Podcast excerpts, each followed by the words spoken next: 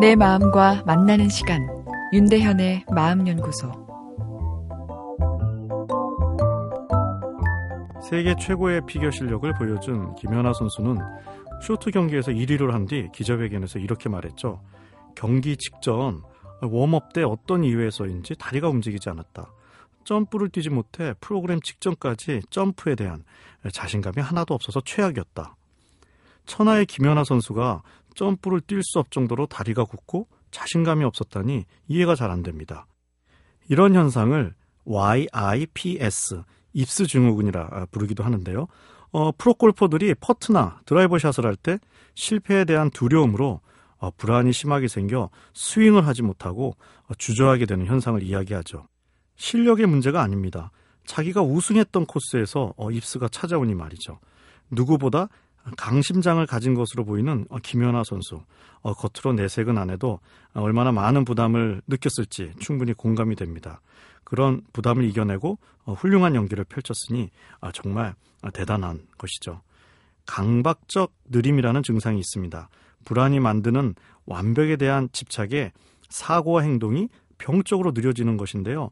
책 한 장을 넘기는데 30분이 걸리기도 합니다. 빼놓고 안 읽은 부분은 없나 이 불안한 마음에 수도 없이 계속 같은 페이지를 읽게 되죠. 병적인 수준은 아니더라도 아, 우유부단도 아, 이런 불안감과 연관된 강박적 느림인 셈인데요. 어, 우유부단은 누구에게나 찾아올 수 있습니다.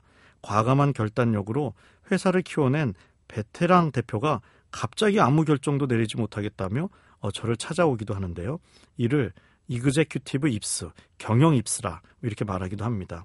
어, 회사의 규모가 작았을 때는 직관적 느낌에 따라 과감을 결정을 내렸던 CEO가 회사 규모가 커지면서 어, 결정에 따른 위험도도 커지니 어, 결정에 대한 아, 불안과 두려움이 몰려온 거죠. 그래서 더욱 완벽을 추구하고 객관적인 분석 자료에 지나치게 의존하게 되죠. 결국 직감에 의한 결정력은 약화되고 우유부단해지는데요.